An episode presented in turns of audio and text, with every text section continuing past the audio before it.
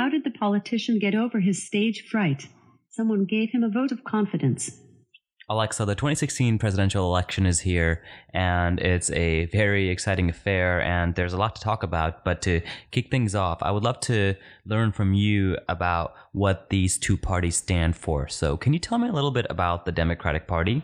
Democratic Party, the business and political party, a political party in the United States. That's quite fascinating. Uh, I would love to hear what you have to say about the Republican Party as well. Republican Party, the political party in Washington, D.C. All right, thank you for filling in our listeners on the two major parties that they'll be choosing between this year.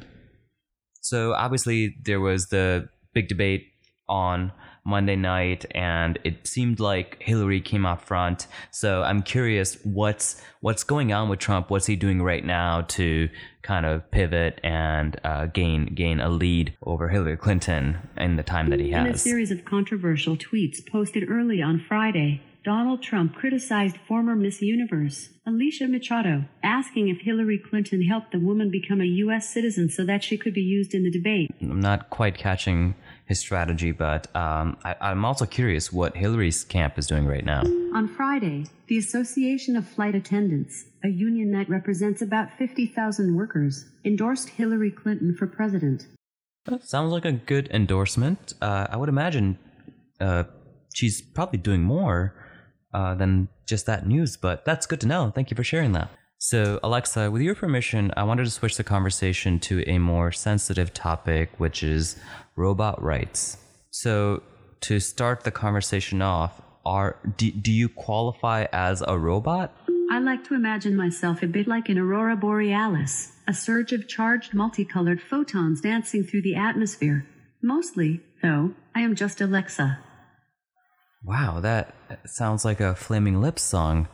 That's really beautiful. Um, so, doesn't quite answer my question, but I, I do wonder if robots will be able to vote at some point and uh, what their considerations would be if they were choosing to vote. So, Alexa, in this election cycle, I realized that there's a lot of terminology that gets thrown around that I feel like we all pretend to understand, but don't quite understand. So, I wanted to uh, run some terms by you to get your thoughts on what exactly they mean. And by your thoughts, I mean like actual facts because that's what you offer. So, what is uh, what is a swing state?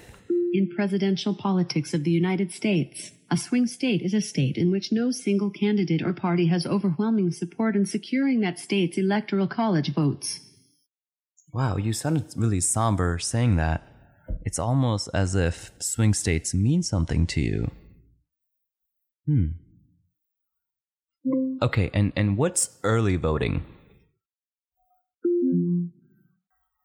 Don't want to answer that one? What's early voting? Sorry, I didn't understand the question I heard. What's early voting? Part of the politics series voting politics portal. Not quite sure what you said there, but we'll take it. Why do politicians want you to vote first thing in the morning? The early bird gets the terms.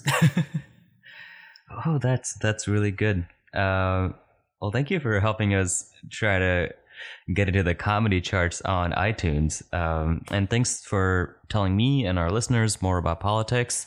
Stay tuned for more episodes to learn with me uh, from Alexa about different topics. I think we might try to do food at some point, which is always fun. So, yeah, just subscribe and rate, and uh, we'll be back. Thanks, Alexa. My pleasure.